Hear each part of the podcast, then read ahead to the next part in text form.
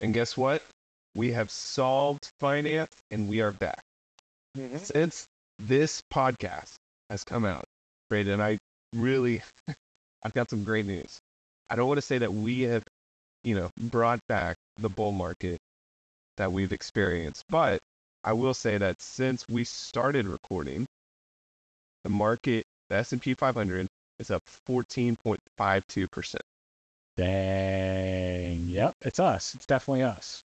I have to say, it is probably us. It is probably it's the only thing that makes sense. It's the only thing that makes sense. Oh, man. But it just makes me feel so giddy inside to know that we're helping people, but more importantly, we're increasing returns by pumping up the stock market. We're helping. And not only have we improved the stock market while Fed rate hikes have continuously come again and again, it's just things are going up. Is this where we play back for all of our listeners that um, pre-episode disclosure from episode one where they owe us twenty percent of all capital gains for listening to the pod? That is not a real thing for everyone listening, including any attorneys. That is a joke. That does not count. Uh, man, that would be nice, though. What if we did that? That would be great. That would be a great time. People unknowingly accept a contract just by listening. That'd be awesome. Go claw back their accounts. Yeah, like freaking My First Million, they're like, oh, you signed a contract by listening to us. Go subscribe to our YouTube channel. Exactly. It's like, that's that's a good thing, but that's just more verbal manipulation than it is anything else. You had the chance to opt out by pressing pause. I'm sorry. Like, I don't owe us money. Oh, man. But I'm just, I'm in good mood. You know, markets are doing well. Uh, we've officially entered bull market. I think you yeah. saw this because we've gone up over twenty percent since October twenty twenty-two lows, which just math. That means we're in a bull market. Good for us.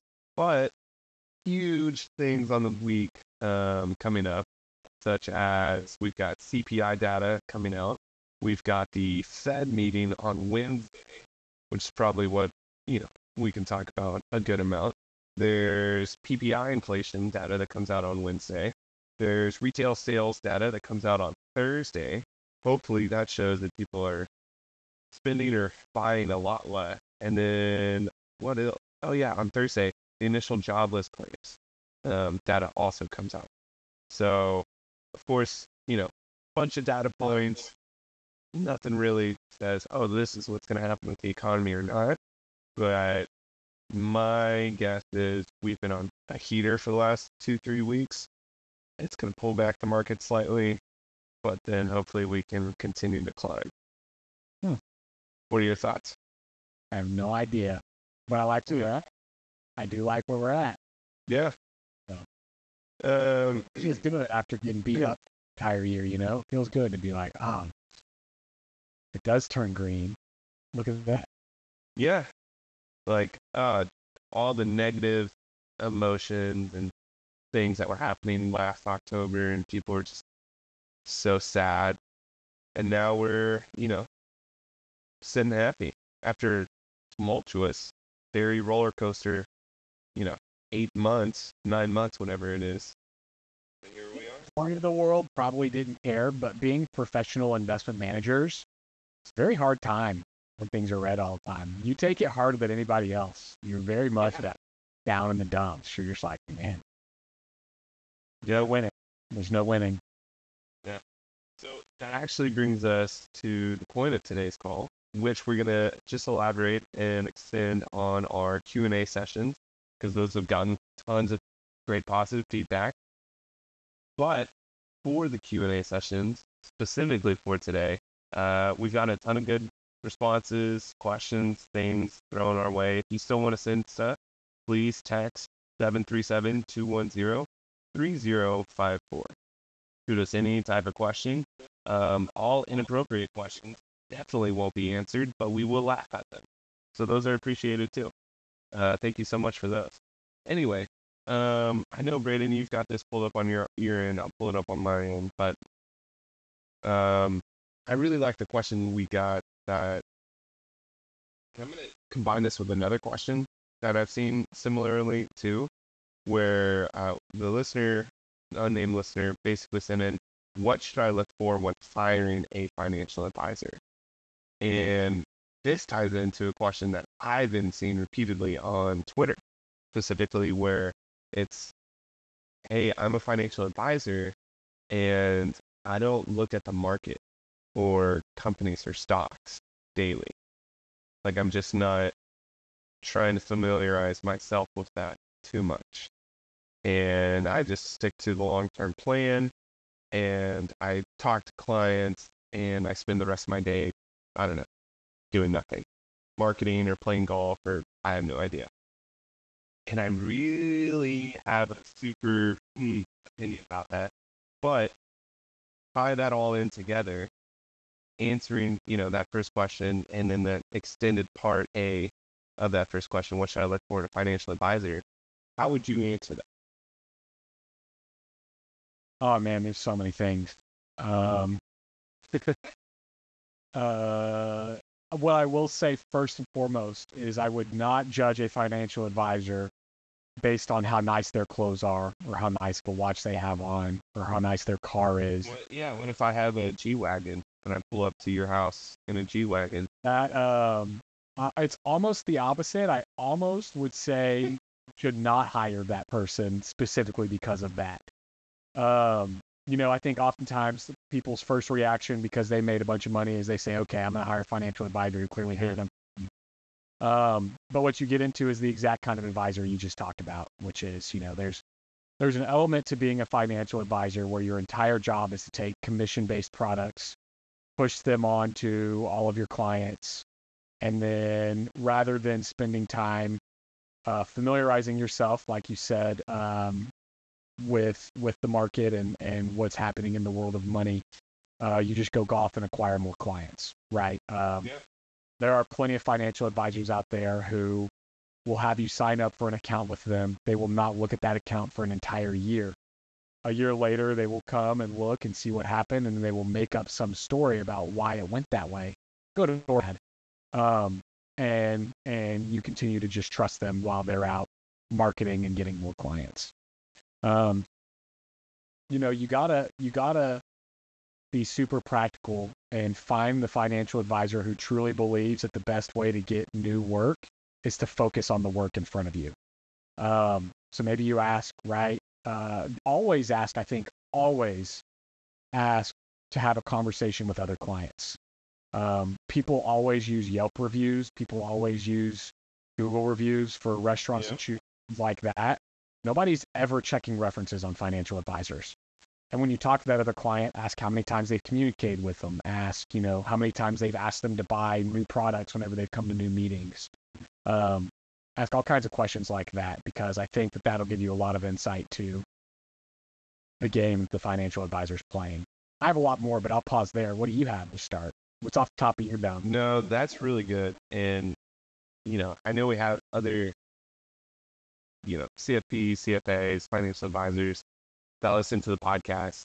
And that is something I've been thinking of explicitly, especially since the rules have changed from the S E C in terms of what you can put in terms of testimonials on your own website. And you just saying that, I have, you know, the simple type of reviews and stuff that you can find on Google or Yelp or whatever. But I think just reaching out to clients and saying like, hey, can I, you know, You know, checking in, blah, blah, blah. If you were to summarize Baskets Capital uh, in just your review of us, what would you say? And then taking all that, processing it myself, and then manually just putting all of those on my website too would be pretty, I don't know, impactful, I think. Right. But you're right, the reviews do make a lot of sense, but you have to adhere by the S E C rule for sure. That's good marketing, I guess, for the R and A side. But for me, it's like, I think that when hiring a financial advisor, it's a lot like hiring an attorney or something like that. I mean, it's really good to have a predefined list of questions that get sent out to clients, or other clients, so that they can bring back to you. It almost shows that the clients actually like the advisor, right? If they like the advisor enough to answer the questions, that's a good, that's a good starting point. If you don't get any back, They don't give a damn about the guy, and the guy probably doesn't give a damn about them. Yeah. So um, clients, yeah, that's that's a good point. Talking to other clients, yeah. If you have positive reviews of a product or service, you're probably good. I think I've told you this. My wife, Courtney, is uh, just over the top with looking at reviews of whatever. Like, we had to get a couch. No, many do it on him. Yeah. And this couch that we were about to buy had four hundred ninety-nine positive reviews. And then there was one that was just really negative. And I have one negative review that we didn't buy it. Yeah. Uh, yeah. There's an asymmetry to her. Yeah. There's option. Uh, and people can read B S, right? Like, you can read B S and know if some of the reviews sound fake or sound good, yeah, or, you know, like, people, people are smart. Um, they really are if they use their head. So, yeah, man, asking how many clients they have is interesting. I think also when approaching a financial advisor, you should have no pride, and you should understand where you sit relative to other people in the world, right?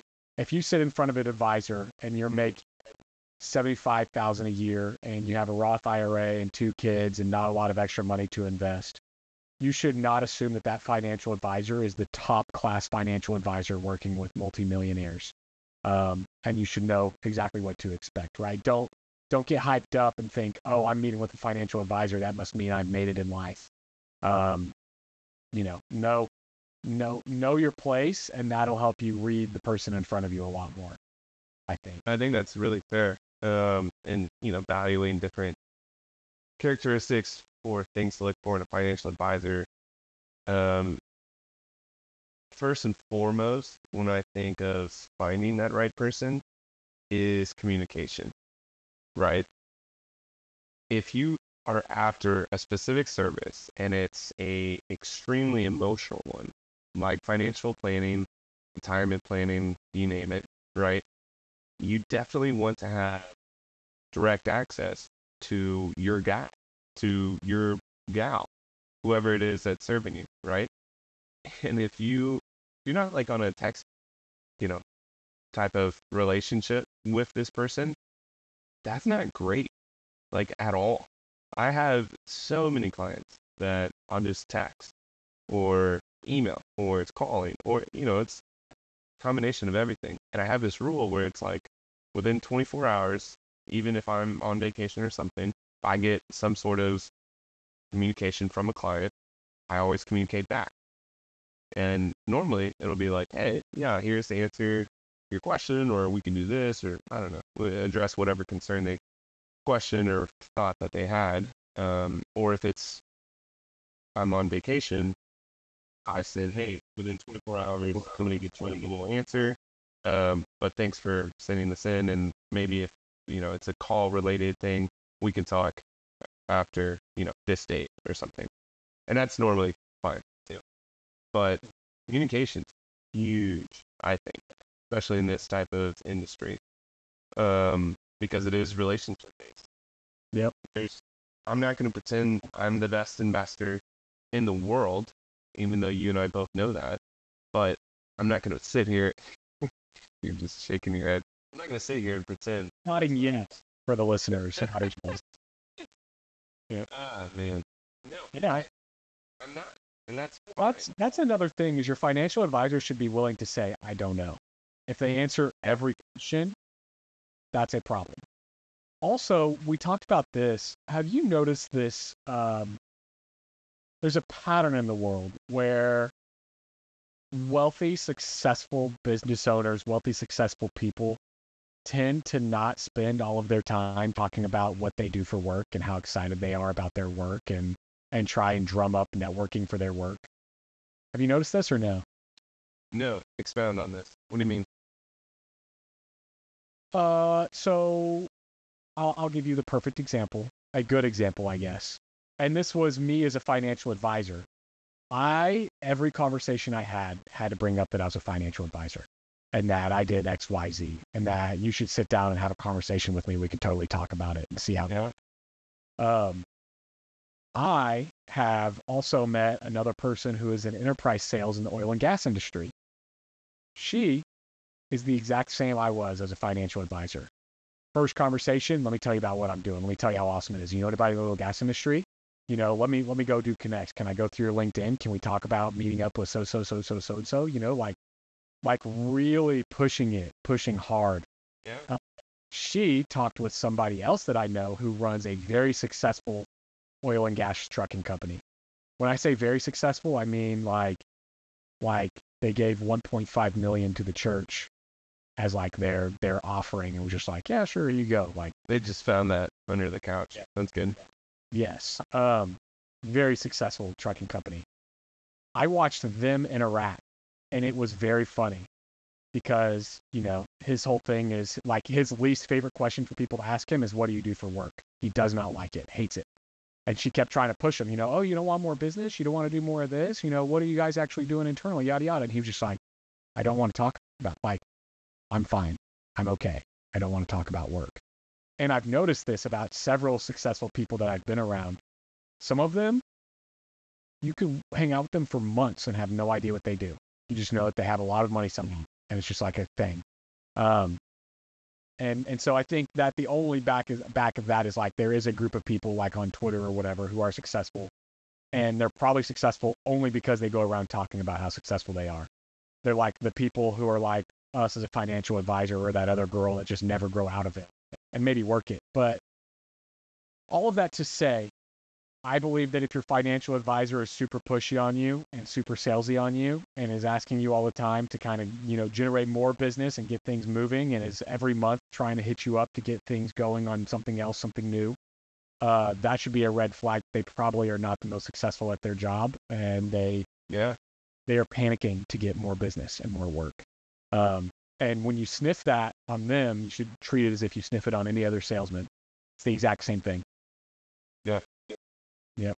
I think, and that's a huge point that goes into the book that I'm quote unquote writing. I've committed two pages to this book. Hell but yeah.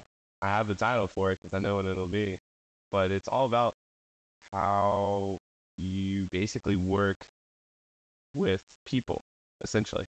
And if you're that guy that, hey, I do, I'm a financial advisor or I'm a realtor and I did this and I did this last month and, you know, here's how I connect with people. Like maybe we should connect and we could just network and blah, blah, blah, blah and then explode. You're right. People that are just monstrously successful don't seem to talk about their work at all. Granted, I think it could be because they quote unquote made it. Their business doesn't depend on like monster amount of referrals or new revenue sources or, or them being out there selling like crazy, right? They don't have that hunger. They don't have that hunger. They don't have that hunger because they're that they're satisfied. Yeah. yeah. They're so much more closed off to, you know, mm-hmm. the additional business, which is okay. And I totally get that. But that does mean, yeah, the younger people, I like when people ask me like, hey, what do you do for work? Courtney's called me out on it. I, I just say like, oh yeah, I, you know, work in finance. And you know, Courtney's I, like, I hate that question so much. I, I hate it. I, I don't want to talk about it. Like, I'm like, I, okay, this is going to sound bad. If I'm talking to someone who's early twenties or whatever, and they'll ask me, my instinctive thought isn't like, oh, let me paint the full picture of what a fantastic investing service I have, and maybe I can bring them in. Or even if it's like, yeah, somebody in their fifties that would be an ideal client, still don't even say anything like that. But Courtney's like, hey, we're out with people. Just be honest and say like, you run an investment firm. And I say, okay, fine. And then I say that. And then it kind of turns into like, they get big eyes and they're like, oh, you're probably managing billions of dollars. And I'm like, no, not billions, not yet. But I'm that's why. yeah. yeah. There's like, there's funny like that, dude. That is a so that is something that we were taught to weaponize that question whenever we were younger. Uh, and and I have trauma with it, dude. Megan calls me out on that as well. I have like an identity crisis with it, where I like, yeah, I, I will not answer people straight up. I'll tell them I deliver pizza before I tell them I'm in finance. Dude, it's a great profession. Yeah. It gets me a lot of people. Yeah. we can network and, and trade pizza. That's for sure. So, come on, man. It'll be great. So yeah. it, it really is a problem. It, yeah. All right. So to wrap this question up, because you said something I really want to hit on, you definitely don't want a financial advisor who says they know everything or says, like, here's the answer to whatever you ask. But you do want the guy that says, I don't know. But more than that, I'm going to add to it. They should say, I don't know, but I'm going to find out and get right back to you. I'll figure it out. You're looking to figure it out. You are looking for somebody or some, you know, whatever that can give you additional help and service to whatever you're asking. That can read the language and find the answers for you so you don't have yeah. to find it. Because you yourself, if you're looking for a financial advisor, probably don't study ten Ks like we do. Probably don't look at the market. And additionally, don't have, you know, background or experience just generating or experimenting with thousands of different portfolios. And that's totally fine, right? It's its own thing. But when you ask someone a question of like, hey, like, how do I know when I'm ready to retire? Like, one of the biggest popular questions of all time in financial planning or retirement planning, you should have somebody who walks you through that, who gives you a very detailed, illustrated response. And hopefully it's not, you know, a cookie cutter thing, but it is more catered and unique to your own situation and scenario. But you do need somebody like that. And that's my biggest thing. And that's why I'm like, I can't take on thousands of clients because there's no way I can handle, you know, X Y Z with every single client. And that's okay. But that's that's what I would say there. There is a fine line. I, I think you're exactly right. I think something that's very important that people should take note of is not one time in this conversation have we said you need somebody with letters behind their name who has a lot of who has a lot of pedigree academically.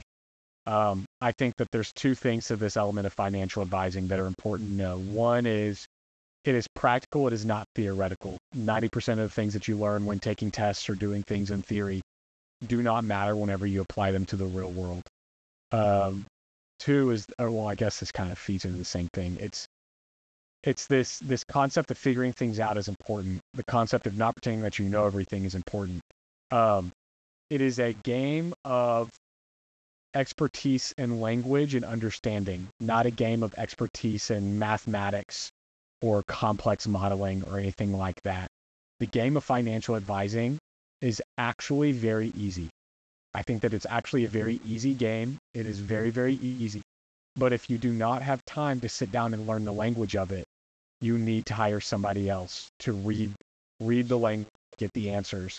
And I think that is what you're paying for. And so if you look at somebody who tries to overcomplicate it or make you feel stupid or justify their job because they have three letters and they feel like they're really smart and they know more and have more math, you're probably working with the wrong person. Somebody should be able to look at you and say, this game's easy. I understand you don't have time to deal with it.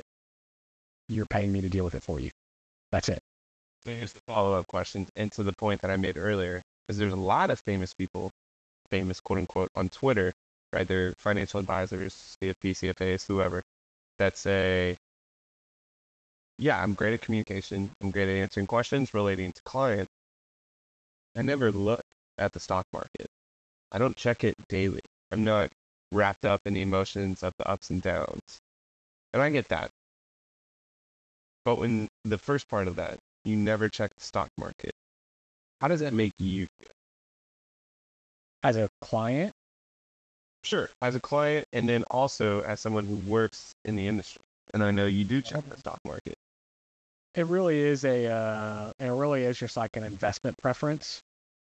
But, I mean, If you are, I think that if you are the type of advisor who is simply trying to prepare people for retirement and you are just indexing, I have no idea why you would check the uh, index. I mean, I guess you could look at it every day, but like, I, I guess it depends on how in depth. I do not believe that there's a financial advisor out there who does not see whether or not the S and P five hundred is up or down in a day. Maybe there is. That would be wild to me. Um, if there is a, somebody that does not know any any given day if the S and P five hundred is up or down, right? Has not looked at what the S and P five hundred was doing that day. That would surprise me. So I guess it means like what you mean by how, what you mean by looking at the market. Um, but I don't know, that, that also doesn't affect me as much. Um, I think it almost ties into the, like, they're admitting that it's not that hard of a game. And I don't think it's that hard of a game. It's all about, do you know the language and do you have time to learn the language? And ninety-eight percent of people in the world do not have the time because they're doing some other job. So I just think they need somebody to know the language. Um, whether that person's checking stocks or not every day, I guess it's just kind of their investment thesis, right? Yeah. That kind of goes back to, they're just buying S P Y monthly at the fixed time every month, you know, dollar cost. That, yeah. Then it's like, yeah, they don't really have to. They can go do whatever they want to do. They better not be taking a lot of money for it, but they can go do whatever they want to do, right? I think that's yeah. just how much you charge. And, and to that point, and this might lose me a ton of business, if that's you, for the love of God, as a client, if that's you, for the love of God, don't go hire me or a financial. No, no. To do that, do it yourself. Do it yourself. Do it yourself. But that's, they make it too hard. They make it feel too hard. It's yeah. But here's here's what I'm gonna do. I'm gonna create an entire course for free, and it's just gonna be like, hey, do you like? Do you just want to passively invest in the index? Don't hire a financial advisor. This is what you do. Yep. That would be probably one of the best marketing stunts of all time. Like, I already do that for people. It's interesting that I haven't, I've thought about, like, I guess writing something up, but I have people in my family that come to me and they're like, hey, you know, can you do investments for me? And it's like, oh, what do you have? And they're like, eh, you know, like twenty thousand dollars. And I'm like, you know what? Let me just show you how to open up a Charles Schwab account. And then we just, let's just go there. Like, let's just do that. Sure. Yeah. Then, like, that's, yes. Those, that's something that people should be doing. Do not hire an advisor for that. You're exactly right. But people no. do. No. And I think as a marketing stunt, this would be, and I'm saying it on the podcast, as you go out there everywhere, everyone will know this. It's going to be one of the most reverse psychology things of all time. If you are this person, if you are this type of client, and you just want dollar cost averaging, D C A, into S P Y, or index, here's exactly how you set that up. Here's how you would probably want to do that. And I have, the reason I'm saying this, these are some of the most opinionated people of all time are those that are just like, you don't need a financial advisor, just use Vanguard E T Fs. And I'm like, totally right. If you are that type of investor, one hundred percent. Like, the same way I could be the kind of guy that, you know, wants to fix everything on my own car because I can. And I could watch YouTube videos, I could figure it out, and it's fun. And you could totally do that. Or you could be the guy that takes it into the mechanic, whatever. But these people that are like, you you just index. You just throw it into V O O, V T I, you know, all of the Vanguard indexes or E T Fs. Perfect. Great. I think if you and I actually put something out there that was like, hey, great. Glad you're that type of investor. Here's how you do it. You don't need all to do it. I don't even think it's a that type of investor. It would be great. We should do that. Absolutely. I don't think it's, this goes back to my original comment of like, if you're the person making seventy-five thousand dollars a year, you have a Roth I R A, you have two kids, whatever, you know, you don't have any extra expendable income. Yeah. That's what you should be doing, right? It's not even if you're that type of investor, like do it yourself. It's like, you can't afford, you, this is a, this is a business that is meant for wealthy people. And it is meant for wealthy people who have a lot of financial investment options and do not have somebody to to read the language for them. If you are under that, I mean, there should almost be a level where it's like, if you if you don't have this much to invest on a monthly basis or this much in an account already, just do this. That really is the truth. Like, just do this. Get your feet under you whenever you are making more and doing more. Two, two points to that. First, there are people, and one of them, I have a really great friend, and he's a phenomenal friend who says nothing bad about me, but he hates financial advisors, and he is stupid wealthy, and all he wants to do and does it is just dollar cost average into V O O, and I am totally okay with that, and that's his opinion and his approach. He is that investor, and that's great, but there's a ton of them out there, people that are just like, I'm wealthy, I'm smart, so I don't need somebody like, you know, advise. Same thing as like, you don't want an attorney because you can figure it out. So it's fair, right? But um, those people exist. It's not just the, hey, they want a dollar cost average and they're only making seventy-five to one hundred K per year or something, you know? So, so like you're going to have a ton of different people. I think, kind of I, think well, it's, I think that puts financial advisors in a box though, Connor, where, and that's what they've done. And that's where the marketing is bad and where the marketing message needs to change is a financial advisor is not just somebody that invests public accounts for you. Yeah. No. And they really shouldn't even be paid like that. I understand that's how they're paid and that's why they've angled themselves that way because they can make more money that way by just getting an A U M on public accounts. A financial advisor should be similar to an attorney for complex matters, right? I will not hire an attorney to draft N D As. That is the equivalent of hiring a financial advisor to invest in, in E T Fs for me. I'll hire an attorney to do M and A acquisition deals for me though, because that is stuff that I just don't have.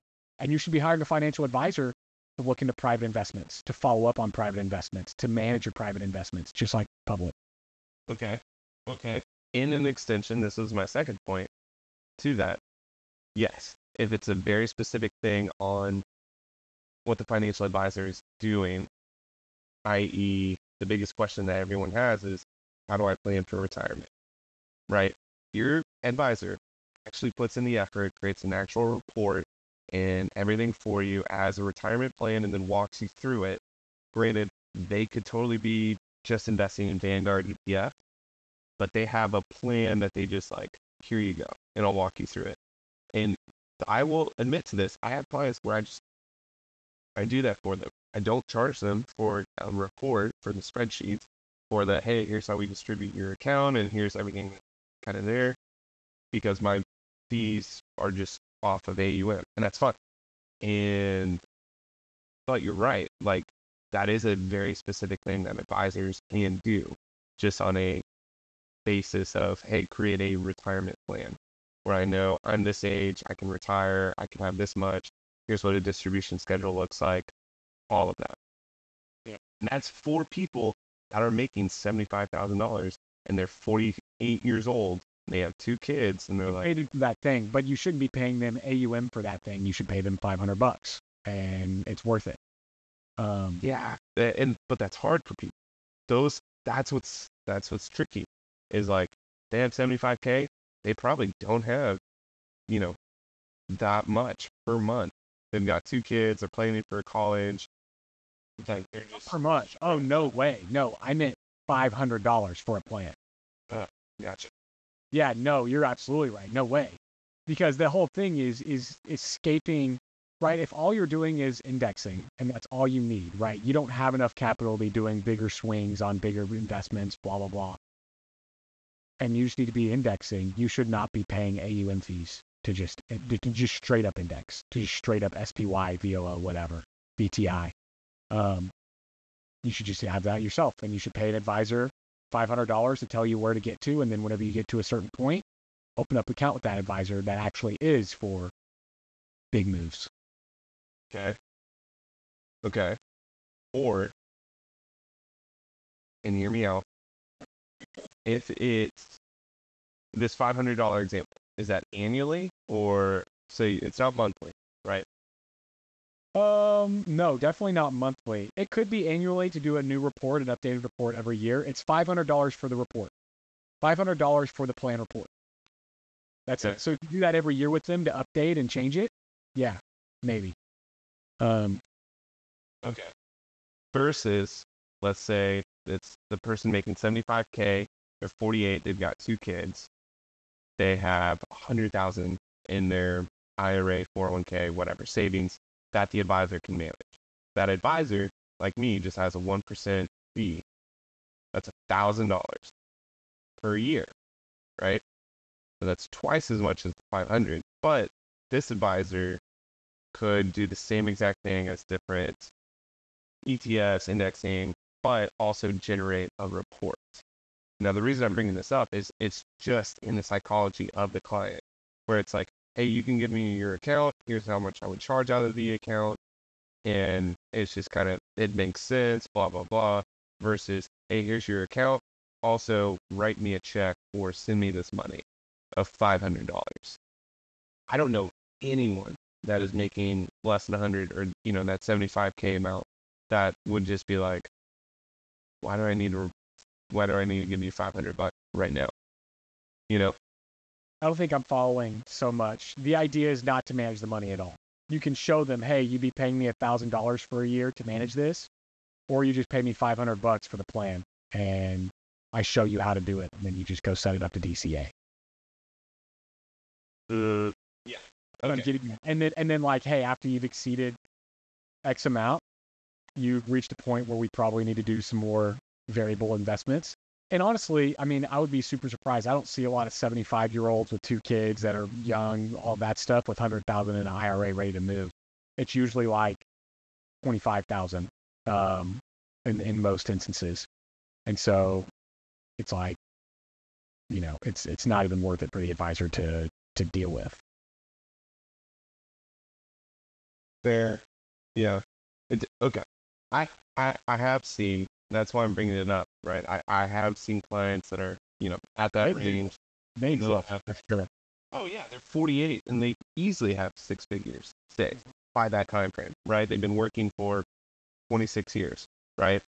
And if they've been saving, investing, even on a low, um, below average level, they'll have one hundred K, yep. right? After twenty-six years. But, um... it's just more in terms of what would the client want to spend. Would they care about it's a thousand dollars, but it's out of my account and I don't have to like, you know, pay out of my bank account right now? Or is it I have to pay five hundred bucks and he'll like set him set everything up kind of deal. That's where I think it, it depends. You talk to your clients, you can understand kind of where they're coming from. I think that's that easily plays a part. But I think if you and I, just to go back to this idea, just created a, an entire online free course of, hey, you're the type of investor that just wants to index, invest, and here's how you want to invest, and this is blah, blah, blah. All these little criteria points are you. Great. Don't hire me. Don't hire any financial advisor. Read everything here. Watch these videos. Here's how you invest yourself. And I think that would explode. That would actually be super popular. And people would watch it. And then they would say, like, here's what it kind of does. They would say, oh, that's not too much work. And that's about eighty percent. And twenty percent would be like, they're like me with a car. They're like, that's how you change the oil? Yep. Mm, I'll just give it to this guy. This guy can do it, right? And then he'll create a custom portfolio. That's fine with me. That is really good marketing, I think. It is. It is. Okay, we beat you out on the death. Should we go to the next question? What else we got? We beat down on the death. We got a short time frame here, about less than twenty minutes. Um, love that we beat that one.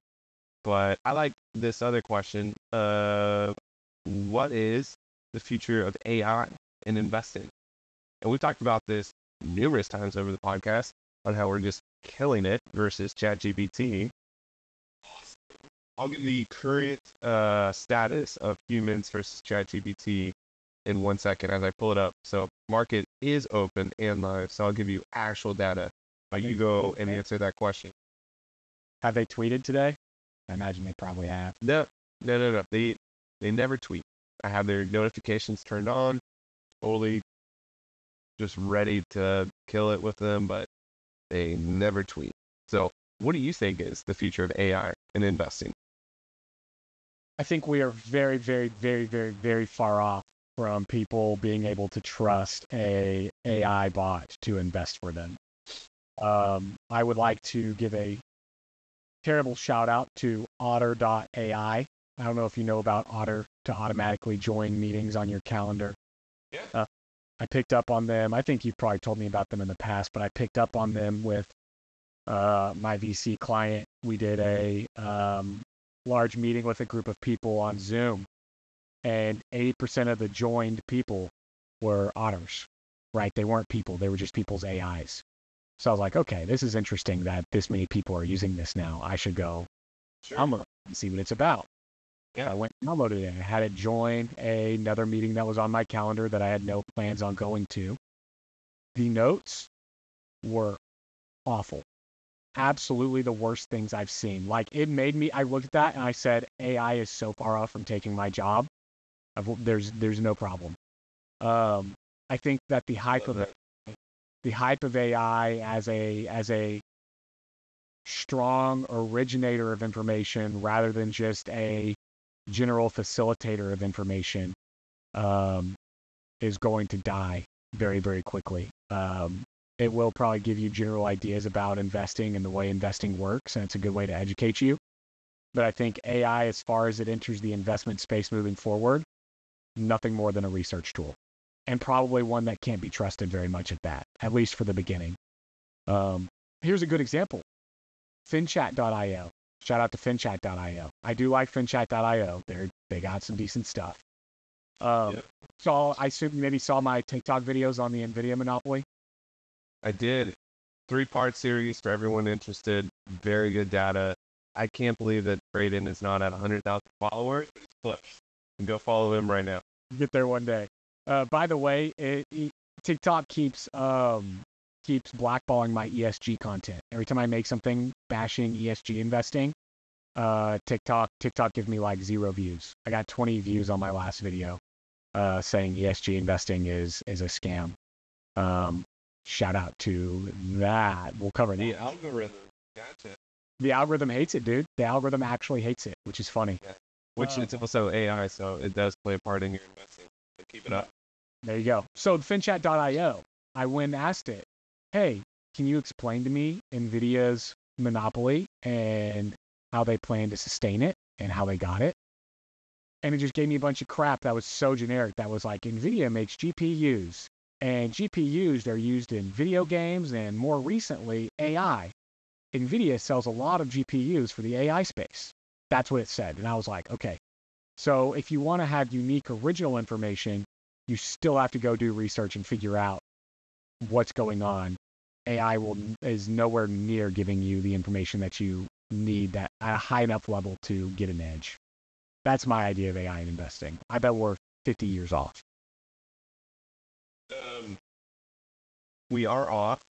And I think you're off in your years of when we'll get there. It will not be fifty. There is so much money and time being poured in that I love your example of the Otter dot A I note-taking tool. Stop. It really does. Okay. I've okay. used that. I've used Grain, and I've used Fireflies. And Fireflies is, I don't know if it's the more expensive one, but it is the one that's perfect. Yeah. It is so much, well, it's not perfect, sorry. It's just better.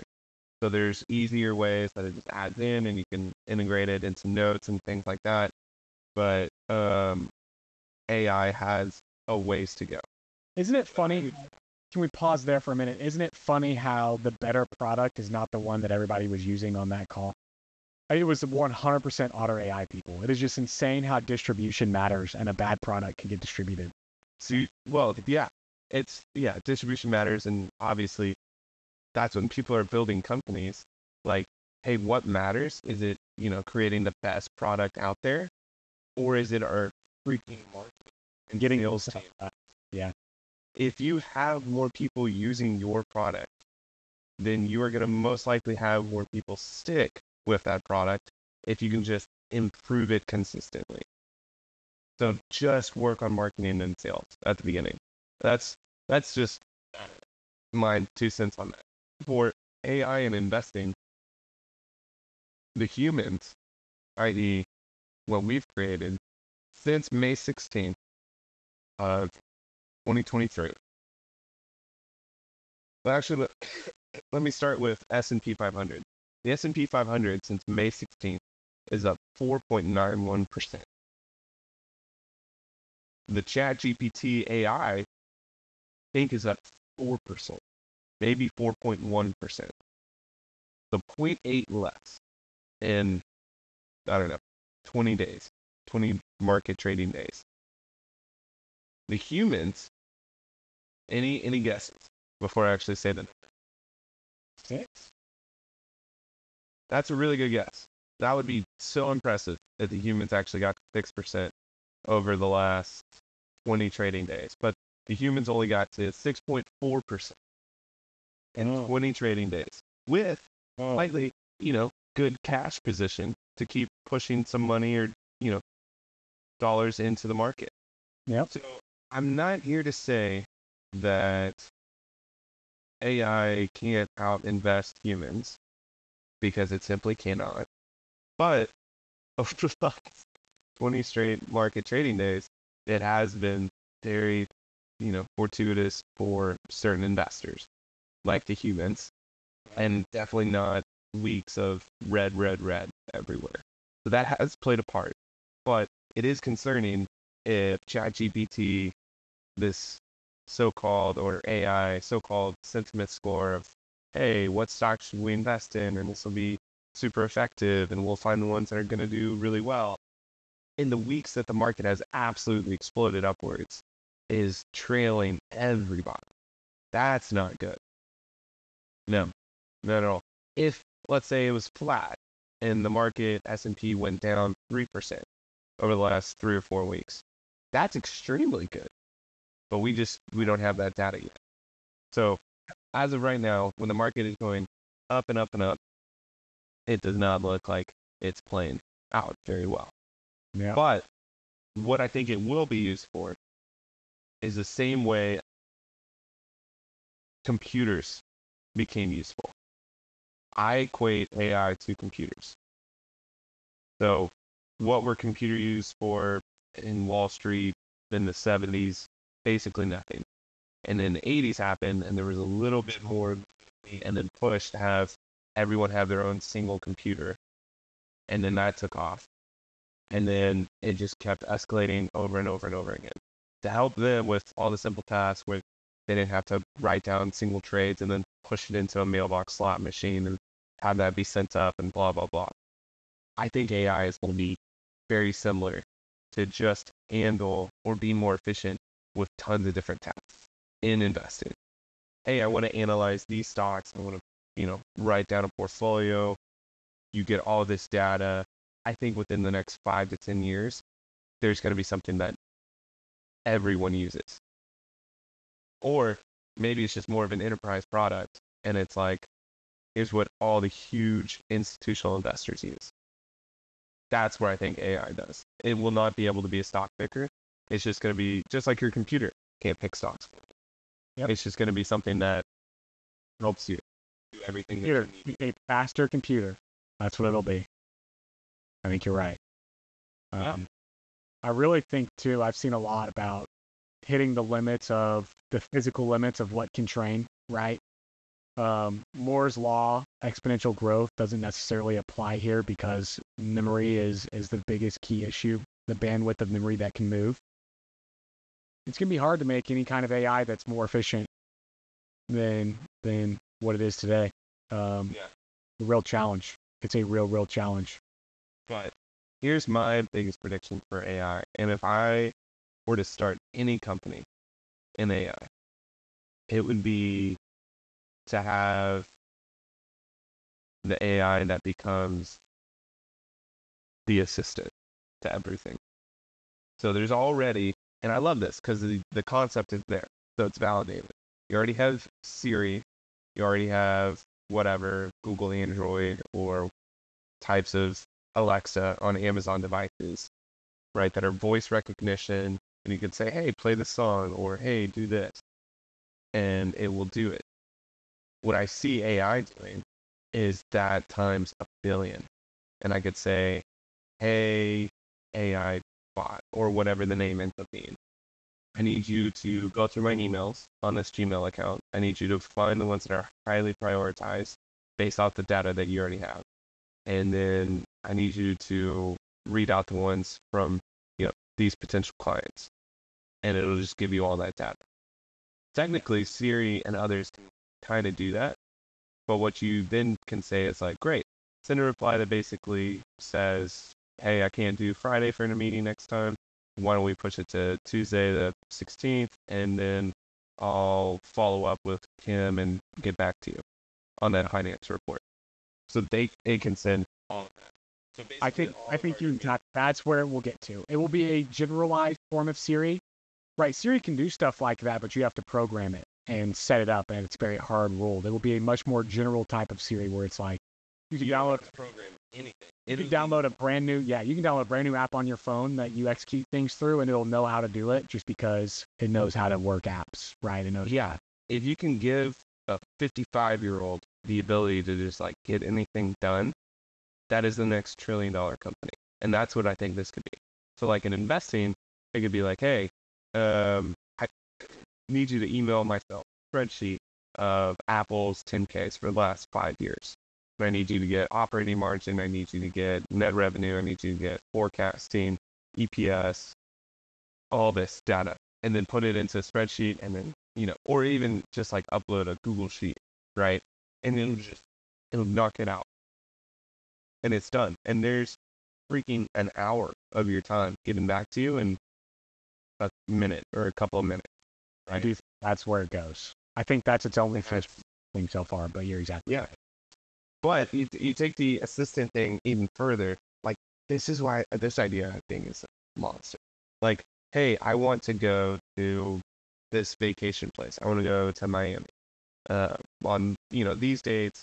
Find me the best place. Find me the best Airbnb or hotel.